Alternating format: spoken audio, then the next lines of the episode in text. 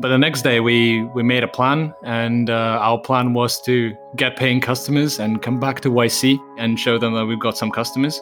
And that's exactly what we did. Spent all day on Saturday just programming. Suddenly, we just had customers coming in. that was crazy. And on Monday at 9 a.m., we sent them an email saying, "Hey, look, we've got 20 paid customers. Uh, are you gonna reconsider us?" We were really sad when they said no. A year later, we were at 100k ARR. A couple of months later, after that, we were like at a million ARR. And bloody hell, what a ride that was. My name is Timur Mamedov. I'm co founder and CTO of Veed.io.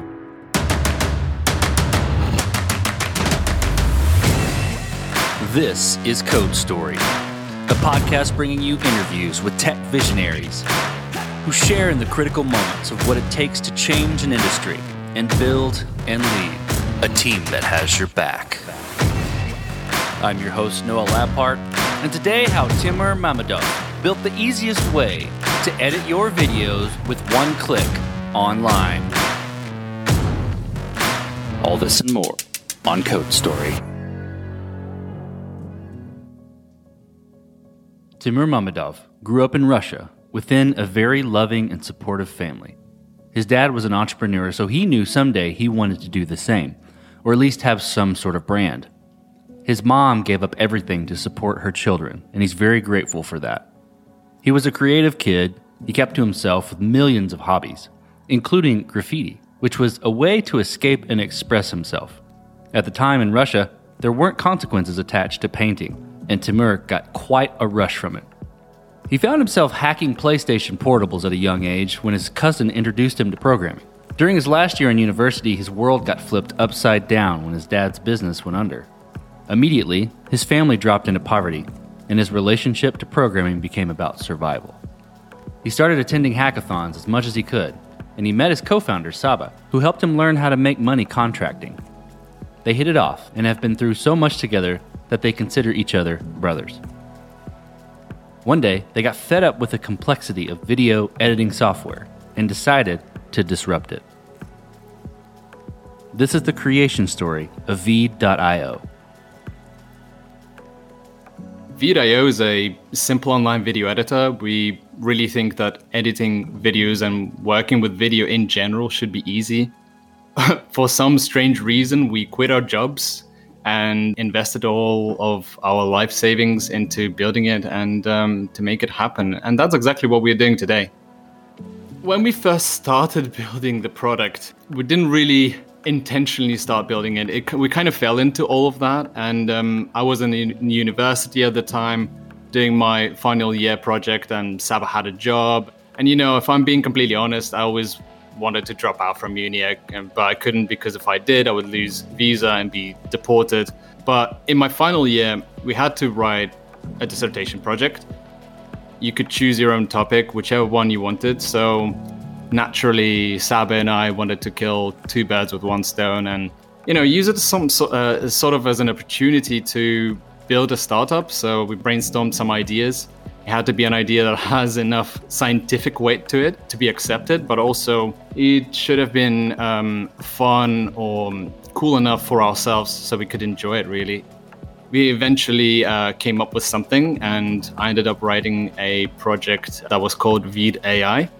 I think it was called, if I remember correctly, Automated Generation of Video Summaries from News Articles. I think that, that was it. So the basic idea, the basic premise here was to basically create an AI system that takes your LADbible, BuzzFeed, or any other news articles and turn them into short, bite sized informational videos. But long story short, it failed. As simply put, uh, no one wanted it. There were many other reasons, but no one really wanted the product. But I would say this part of the story is still few steps away from us trying to build an actual MVP for Veed.io we know today. Well, let's jump into that part of the story then. So tell me about that MVP, how you went up to it, um, how long it took you to build it, and what sort of tools you used to bring it to life. it's going to be quite a story, I think. It took us a long, long time to get to an MVP, and I think we've had I'm going to maybe talk about three, four MVPs, but we had a lot of MVPs, maybe seven in total. We had to rewrite our code base entirely multiple times until we basically found the solution that eventually works. And you know, you may have heard us say that we've made every single mistake in the book there is, and you know, we we really did. These mistakes have cost us hundreds, maybe thousands of hours of wasted time after we realized that certain approaches weren't really good enough or we were starting over and over again. But first things first, we didn't really know anything about video or video editing at the time in general. So we just first started educating ourselves about what videos actually were, what, what the frame rates are, what, what the frames are, and you know, all that jargon around video editing. And I think once we had a good idea of what video editing was, the fundamentals, that's when we really started. We basically had two big challenges. The first challenge was how do we create a backend that could create high quality custom videos? And second challenge was how do we build a graphical user interface front end that would accurately emulate the final result that comes out the other end? So essentially, we had to make two renderers and two systems in one, and that's a big challenge. So to make things simpler, we decided to focus on the backend first and the biggest question really we wanted to answer at the time was is it actually possible to create high quality videos programmatically with open source software basically? And yeah, it turns out yes, but it took us a a while to really figure out which technologies really were um, working better than others. We were really scared of over engineering our tech stack before knowing if anyone could or would even use it. So we decided to build our own MVP using processing and processing is, if I remember correctly, it's a Java based creative coding toolkit. It's really simple. It's uh, got loads of features right out of the box, and it just felt right working with it. Um, it kind of almost felt like the perfect solution at the time. Unfortunately, though, we really struggled to push it further than than making decent GIFs. I'd say. Something that was immediately obvious about it was that processing took a lot of time to create videos. A few seconds of video would take nearly five minutes or more to complete the task. But I think the biggest issue really was that we really couldn't integrate seamlessly with processing with our front end. It took us about two months to realize that, and we scrapped it all and basically started all over again. And since our biggest problem at the time was that we couldn't really seamlessly connect with front end, we thought, well, why can't we just run our front end on the back end? All we needed to do at the time is to build a front end preview in the browser and then run basically the same browser preview headlessly on our server and record it and um, what we wanted to achieve is to basically have users upload their video, and once it is displayed in the editor, allow them to add extra layers to it with CSS and HTML. So, for example, if you wanted to add text, you would use some absolute positioning and just place it over the top. Essentially, what we do after that, we would take this editing that was done on the previous side, replay it on the back end, and record it. In order for us to be able to do that, we needed a headless scriptable browser. And there are many out there. There is Puppeteer, there is um, PhantomJS, and uh, we basically ended up using PhantomJS because that's what we knew from previous projects we've done, and it just was perfect for us. And at first, it was brilliant. We didn't have to write, you know, two systems at once. And we built quite a lot of features actually, adding text amongst many others. As you're probably expecting, we um, hit another plateau. The biggest problem now was that despite how effective Phantom was to get us to a certain usable point, we really weren't able as developers to get finer grain control over the frames of the video.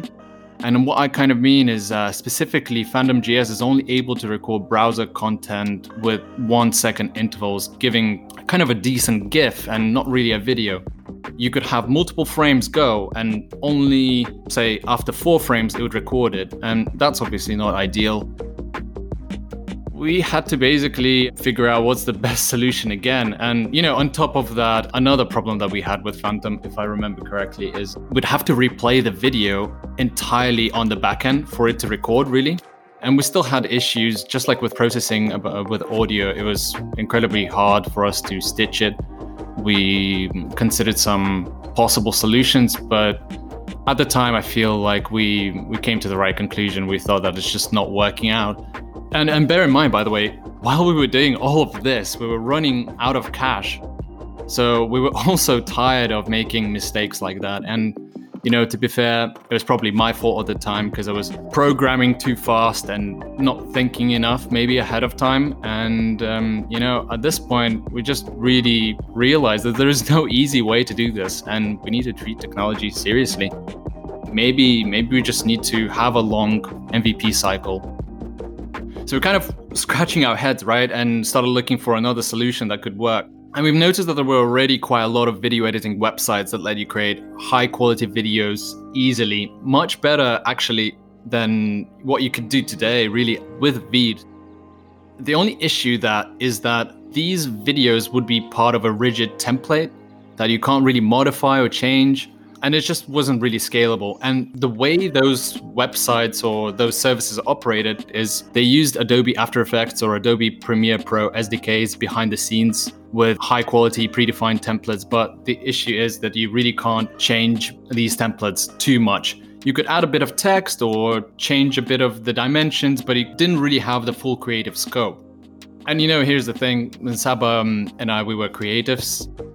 We were building Veed for ourselves, and what we wanted is an editor that could give you freedom to express yourself in whatever way you you really wanted and quality is something that comes with time so we weren't really afraid about putting in work um, and i think now at this point is when we started building our mvp properly.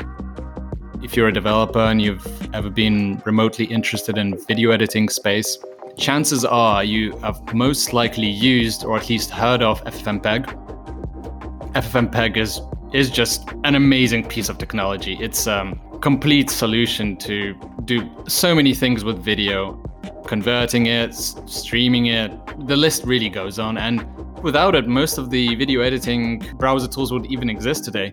So, after all our failures up to this point, I think we came to a pretty tough conclusion, and that was you know, if we wanted to build a high quality video editing software, you know, it had had to be done in such a way that gave us the most freedom to modify and expand on our software really. And that's also kind of meant that we really needed to properly roll up our sleeves and prepare for for a long build cycle and we'll probably run out of cash again uh, trying to do it with any MVP, right, you have to make decisions and trade offs. And you, you indicated a bunch of those through that process of rewriting it, using C, getting it to work, using, you know, discovering using FFmpeg.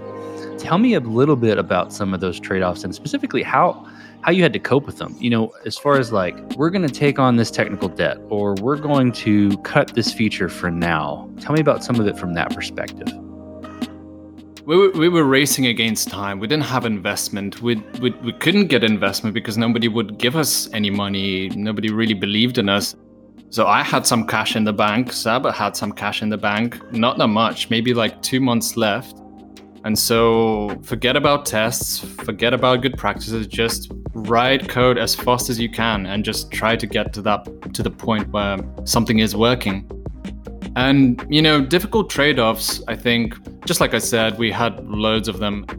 Do we go a little bit hackier and kind of compromise, or do we not compromise but prepare ourselves for a long build cycle? That was one also the beginning Saba was helping me code everything. It's not like he's not a technical founder. He he also knows how to program but you know at some point he had to peel off and do marketing and that was a, a huge decision because now um, it was just me on my own. You know Saba had to figure out how to get the word out. We just kept pushing really and we did run out of money, of course. Um, that was probably the last time we ran out of money. But I remember vividly how I, I, I just got this job, and Saba got a job a few months later. But um, I would wake up at 5 a.m. in the morning, code until 9, go to work, code until 5 at work, come back and, you know, meet Saba again and code until 11 p.m. or like midnight and just keep going that was pretty much three, four months how we used to do things until we even saw any sort of traction, really. I remember at some point I came back home and I think I just collapsed because it was just so much work. I'm not trying to paint a really scary picture of how it was building Veed. It was actually a lot of fun most of the time, but it was a little bit tough at the beginning. And then, you know, once traction started, it's it's it's when really things started to kind of slow down a little bit and it became a little bit easier. Okay, so from there you've got your MVP you've done your trade-offs, but you're starting to build your MVP. You're starting to get some traction. You're starting to see the light at the end of the tunnel with Veed. Tell me how you progressed the product from there and how you matured it and how you built a roadmap deciding this is the next most important thing to build. I'm not sure if it's a, it's a strange thing to say, but we we didn't really have a roadmap for a long time. I, I, I think we're still working on our roadmap. But I think in, in my defense, I'd say that we didn't really need the roadmap at the time because the product was building itself. We, we built the first version of the product. We thought it's going to be special effects or some other cool stuff or drawing pen tool that's going to be, you know, the number one hit. It turned out that it's not.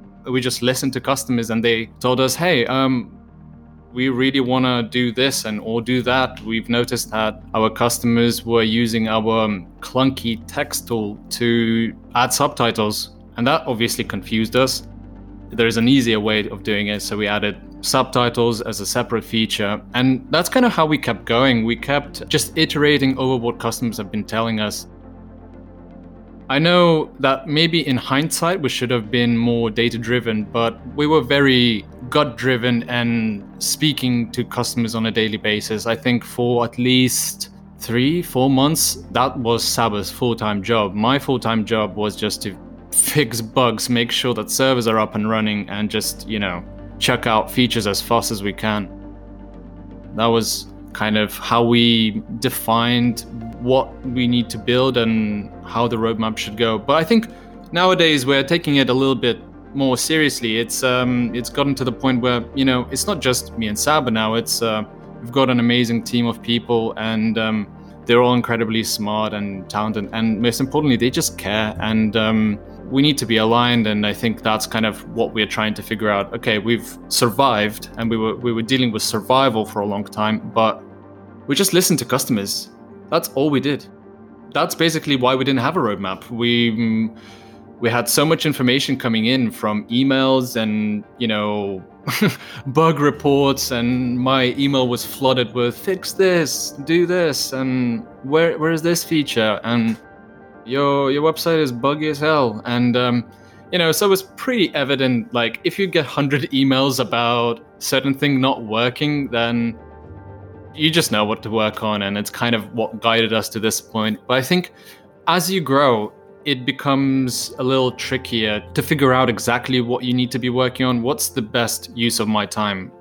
It always expands as you become a, a bigger operation and um, you know a larger team so in those early days when you start getting some traction you built your roadmap you're starting to grow how did you go about building your team? And i'm interested in you know what you looked for in those people to indicate that they were the winning horses to join you. That's my favorite topic. When we first started veed i just had this idea that you know saba and i are just gonna code some stuff and you know we're gonna make some money and it's gonna be all great and we're gonna have fun but i didn't realize that actually a big part of fun in this whole journey is meeting these amazing people that come on board and there are just so many people who care and want to help you. How did we get such a good team, or how did we look for people um, that really matter? I think it really changes as your company grows. You might have different strategies, but I think there are core principles that are still the same. And you know, Noah, I think uh, you might really resonate with some of that. If you have a really amazing candidate come in through your doors, you really know about about it straight away. You just know that person is the right fit. The rest of the interview process kind of becomes a bit of a formality, maybe to just check check a few details. For us, I'd say a perfect candidate is someone who is really passionate about the idea and really cares and believes in what we do. Simple as that. You know, we want really good humans first and foremost. Everything else is secondary. There are a couple of things on a technical side that I think uh, really have worked well for us.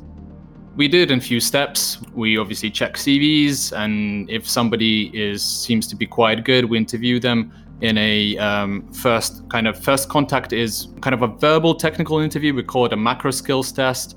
And you know, I've learned a lot from being grilled by YC, uh, being in a YC interview, how I think I should be interviewing candidates who come in through our doors.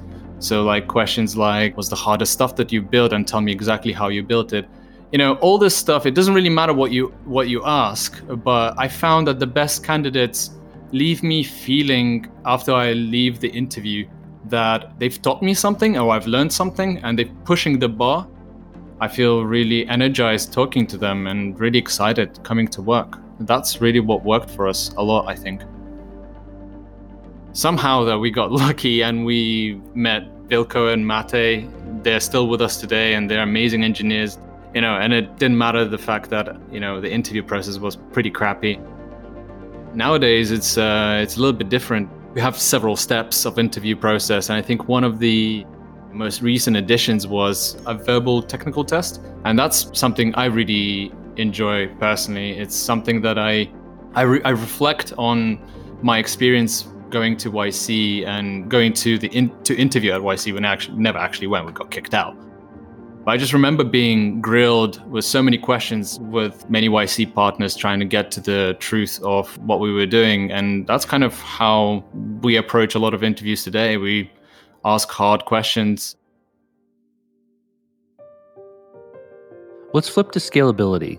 Uh, did you build this to scale efficiently from day one, or are you kind of fighting this as you grew?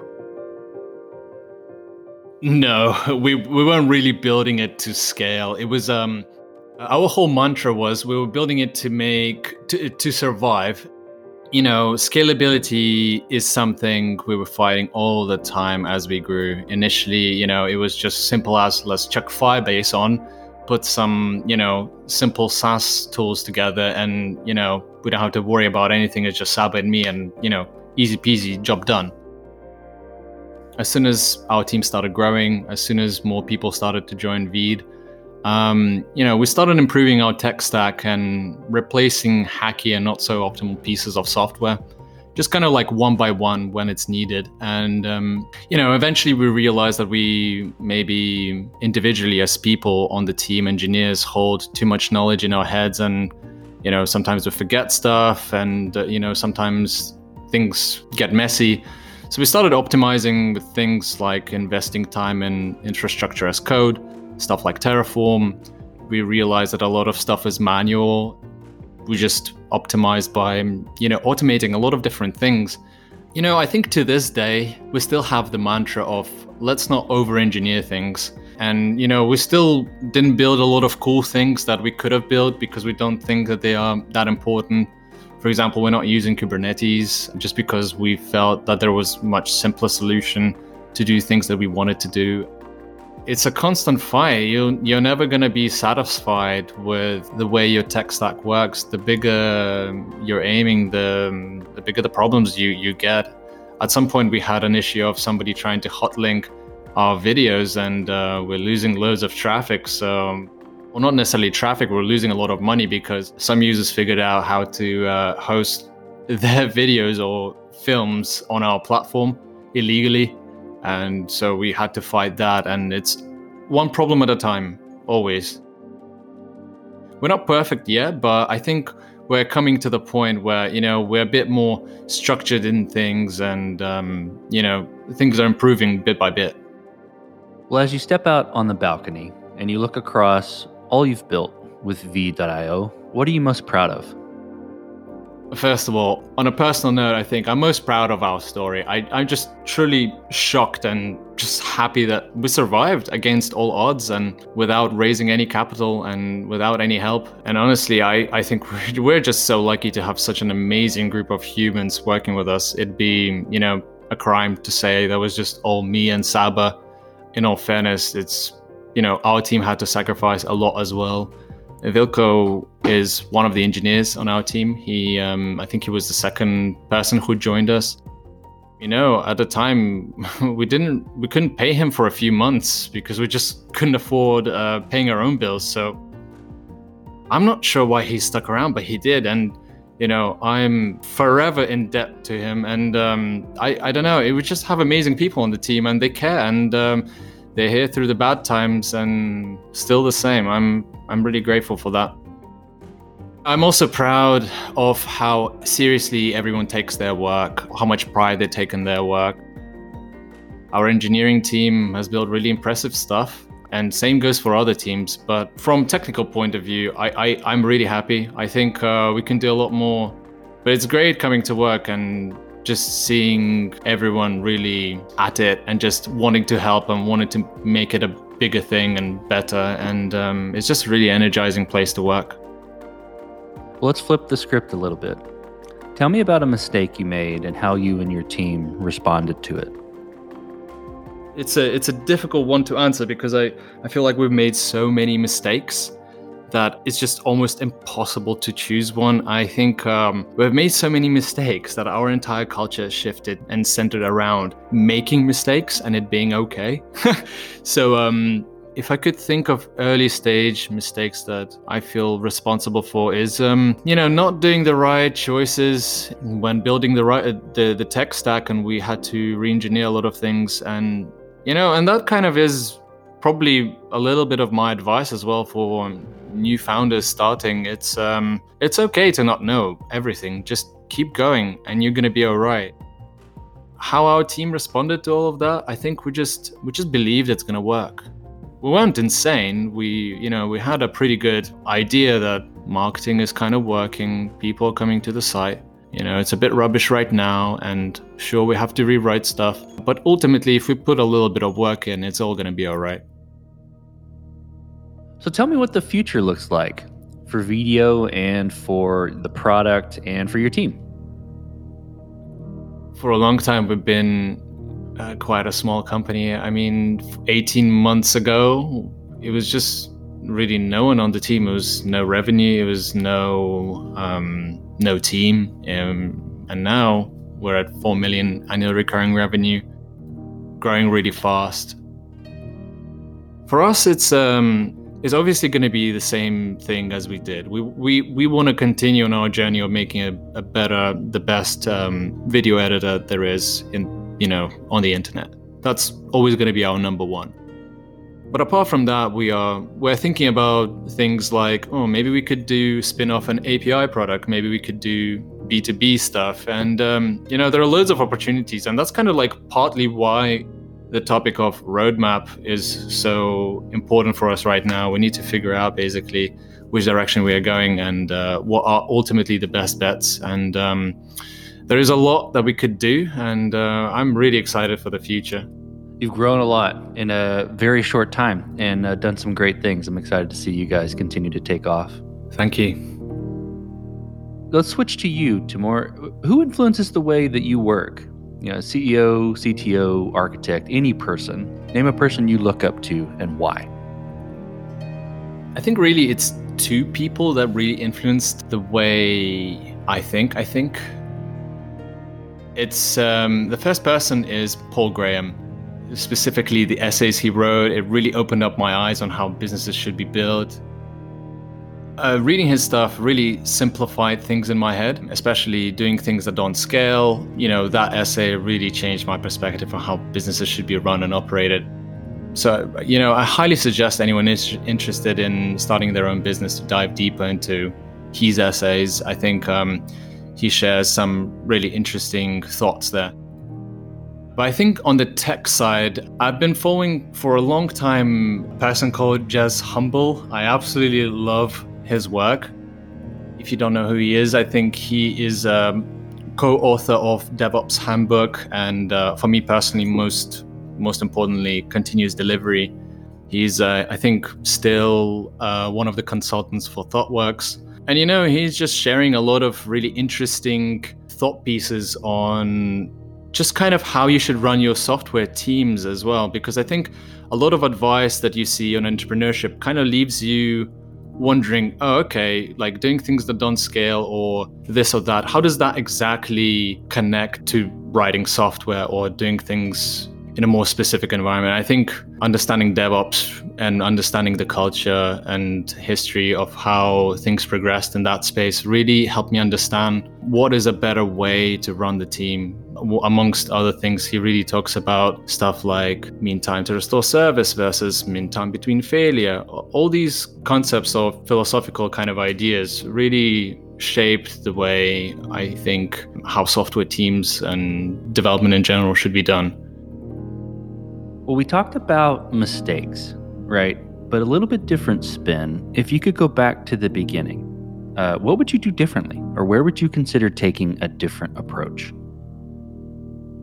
Actually, I think my answer is not going to be anywhere in tech because I think in hindsight, there was really no way for us to find out a better approach or, you know, a worse approach in technology. It was really trial and error. And I think we, we naturally figured it out. In terms of starting a business in general, I think we should have started marketing earlier. We should have really started getting our word out there much sooner. That eventually gives you an idea of whether anyone is really interested in the product. I would say that we did one crucial mistake at the beginning, and that was we didn't charge. We basically were giving away free pizza, but that allowed us to build up a little bit of a momentum and just get that traffic going. That being said, we waited too long. I, I wish we started charging a lot a lot sooner than we did, and really we started charging the same day YC kicked us out, and I'm you know forever grateful to YC for that. Really, uh, I would love to dig into that. So, tell me a little bit about that story with what happened with YC. We we came in. It was four partners in the room. It was Saba and I, and um, they were like, all right, what's your vision or something? I mean, I said something stupid. I said, well, uh, vision, like, we, we want to get like 3,000 pounds a month. That would be a great vision. And 1,500 for me, 1,500 for Saba, and we're good. and, and they kind of looked at us as well. Well, obviously, Saba said like something smart and smooth things out, but um, they kind of looked at us and, and said, like, um, you know, we think, uh, you know, we we think it's going to be a successful company. We don't think it's going to be a billion dollar company, which we disagreed on. Ultimately, it came down to the fact that they were confused about why aren't we charging if we got so much traffic, and um, that was on Friday. So we got drunk on Friday went to the pub. Uh, well, no, not pub. There were a bar in in San Francisco, and um, but the next day we we made a plan, and uh, our plan was to get paying customers and come back to YC on Monday and show them that we've got some customers. And that's exactly what we did. We basically um, spent all day on Saturday just programming it was pretty hardcore. I'm not gonna lie. Sab was bringing me coffees, and you know, Vilka and Mate were helping along as well. And then on Sunday, we built it and we just put it live. And suddenly we just had customers coming in. that was crazy. And I think for us, the reason we weren't charging for a long time is because we really wanted to be smart about how we're going to monetize our product. And, you know, watermarks are not sexy, but they work. And we thought that we could maybe get away with, um, or, or not get away. I think we thought that maybe we could do something a little bit more tasteful. But you know, YC just said, "Hey, why you why are you not charging?" And you know, to be honest with you, they were right. We, we might change this in the future, but right now we just slapped on watermarks, and there we went, and uh, it worked. That's kind of how it all panned out. And on Monday at 9 a.m., we sent them um, an email saying, "Hey, look, we've got 20 pay- paid customers. Uh, are you gonna reconsider us?" And you know, we didn't care at this point if we're gonna. Actually, no, I'm lying. We were, we were really sad when they said no. They said, "Nah, you, you can't come in." We we were actually really, really sad. But in hindsight, you know, it all went went well, and um, a year later, I think um, we were at 100k era. A couple of months later, after that, we were like at a million era. and bloody hell, what a ride that was! Well, last question, Timur. So you're getting on a plane and you're sitting next to a young entrepreneur who's built the next big thing. They're jazzed about it. They can't wait to show it off to the world. They can't wait to show it off to you right there on the plane. What advice do you give that person having gone down this road a bit? have you got a landing page? Uh, have you posted it on Product Hunt? If not, we're gonna write it right now.